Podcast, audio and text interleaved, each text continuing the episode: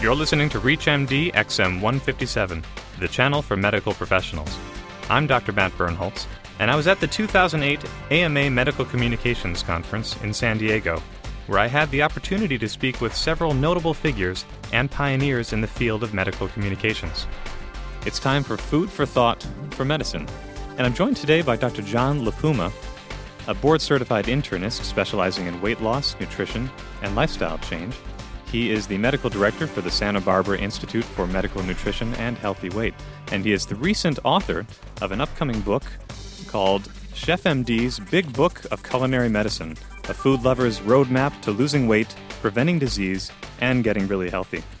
Dr. LaPuma, welcome to our program. Matt, thanks so much. Thanks for having me here. I am so curious to find out about your background. You have a very interesting integrative background between uh, the medical arts and the culinary arts. Tell us about that. Matt, thank you. I've had wonderful teachers in my life, and uh, the best advice about careers I ever got was to add them instead of change them. So I uh, was privileged to go to Baylor College of Medicine in Houston and train in Los Angeles, and then do a fellowship in medical ethics at the University of Chicago, and practice for eight years in medical ethics and internal medicine when I decided, having gained 30 pounds and not being able to give good advice to my patients, that I ought to learn more about healthy food. So I took a break and went to cooking school for a year and uh, wrote a book and went back to medical practice to try to put together healthy eating and good health. And where did you go to uh, culinary school? At the Cooking and Hospitality Institute of Chicago in downtown Chicago. And then I worked at Topolobampo, a great really fabulous Mexican restaurant uh, downtown from noon to midnight on Fridays for about four years. For four years. Uh, while integrating back into your practice or completely exclusively uh, in the culinary area? No, I, I practiced medicine about half time during that time, and then in addition, uh, did some cooking and uh, continued to write and speak.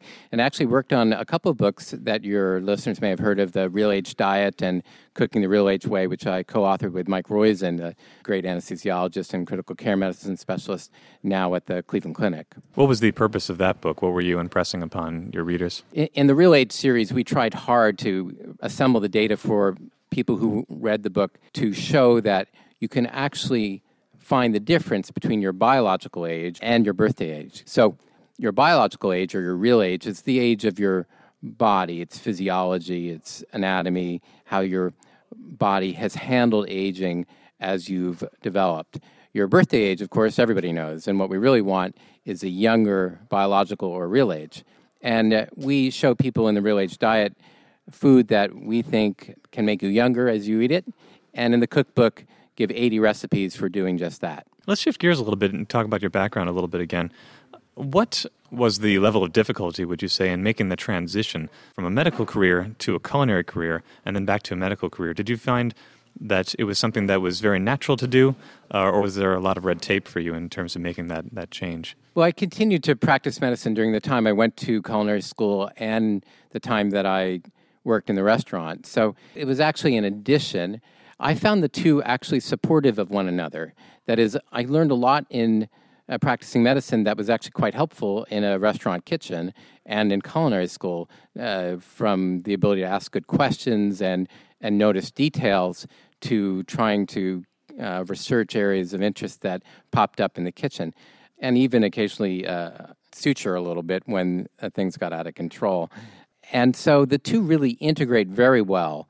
And now in my medical practice in Santa Barbara, I see patients only by referral who want to make lifestyle changes and do so in a serious way as in a project oriented fashion like they might do a business project.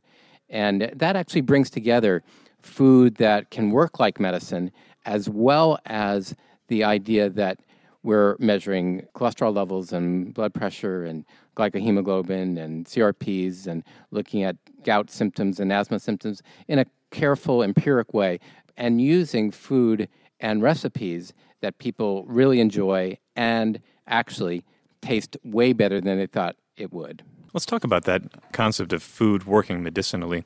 Uh, do you find that that is more a matter of choice of foods or quantity or both? I don't know the answer to that, Matt. I don't know if it's simply quantity or choice of foods because the best evidence that is emerging is in eating patterns. What we're seeing in the literature are eating patterns being highlighted. I mean by this the Mediterranean diet, even the traditional Asian diet, a low glycemic load diet, a low fat diet, the DASH diet, the dietary approaches to stop hypertension diet. Each of these diets have a remarkable effect on common chronic conditions that we're now just seeing emerge in the literature. And some of it is retrospective, and some of it is epidemiologic, and some of it increasingly is prospective where eating patterns seem to make the most difference.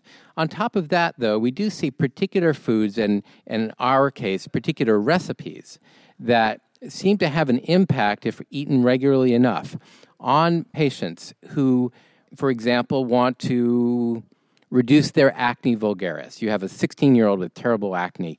And what's good for that teenager? Well, you can rest assured it's not a Slurpee and Cheez Its. But of course, high glycemic load foods like that exacerbate acne vulgaris, and low glycemic load foods and low glycemic load recipes, like, for example, my cedar planked salmon with mango avocado salsa featured in the book. Well, that recipe is actually good for acne vulgaris because it is so low glycemic and because it supplies essential omega 3 fatty acids that many kids just don't get. That's fascinating. Well, if you're just joining us, you're listening to ReachMD XM 157, the channel for medical professionals. I'm your host, Dr. Matt Birnholz, and I'm joined today by Dr. John LaPuma, an internist specializing in weight loss, nutrition, and lifestyle change, and director of the Santa Barbara Institute for Medical Nutrition and Healthy Weight. He's also the author of Chef MD's Big Book of Culinary Medicine, a food lover's roadmap to losing weight, preventing disease, and getting really healthy. Uh, Dr. LaPuma, I'm really curious to follow up on some of these concepts you've just been sharing with us. What is some of the research, the evidence based medicine behind indicating specific foods that are healthy or medicinal for specific disease states. Matt, in the research for this book, we reviewed 3,000 peer reviewed studies in the medical literature, the scientific literature, even the agricultural literature, and believe it or not, there's a culinary literature that looks at how foods work in the body. And, and this, some of it is laboratory based, some of it is animal based, and some of it is in actual clinical studies. We tried to select only those trials that were done in people. And as you know, too often one finding occurs in the laboratory and it's suddenly on the nightly news. We tried to look at only clinical studies and preferably those studies that were prospective, but we included retrospective studies as well. I list in the book about 40 pages of references that are scientific, that is just a selection of uh, the scientific references that we used. And it really is such a fast changing field that we find it very difficult to keep up, but find also that there's enough of a base, of an evidence base, that we can say some helpful things about acne, about ADHD, for example, uh, hyperactivity, uh, about heart disease, certainly, about lowering cholesterol, about an optimal diet for diabetics and for pre diabetics. And actually, I cover 40 different conditions in this book just as a starting point not the last word by any means, but just as a starting point for people who want a roadmap and still really love food. There's no, this doesn't need to be hard, and people make it harder than it needs to be. Good, healthy food is delicious by its nature, and just knowing a couple of cooking tricks and a couple of eating out tricks makes all the difference. And I spent 320 pages doing it, and uh, I really am eager for people to, to dive into this and to share with them this great food and this great lose pounds, not flavor philosophy. Well, I hate to disclose too much from your book or give anything away, but uh, what are some of those tricks that you might recommend just um, as a teaser, if you will? Oh, I got plenty. There, actually, there's a wonderful study that showed that you can absorb seven times as much lutein from a spinach salad if you add a quarter of an avocado. Now, why is that? Well, it's because lutein is a carotenoid. It is by nature fat soluble an avocado, of course, has lots of monounsaturated fat, more than poly or, or saturated.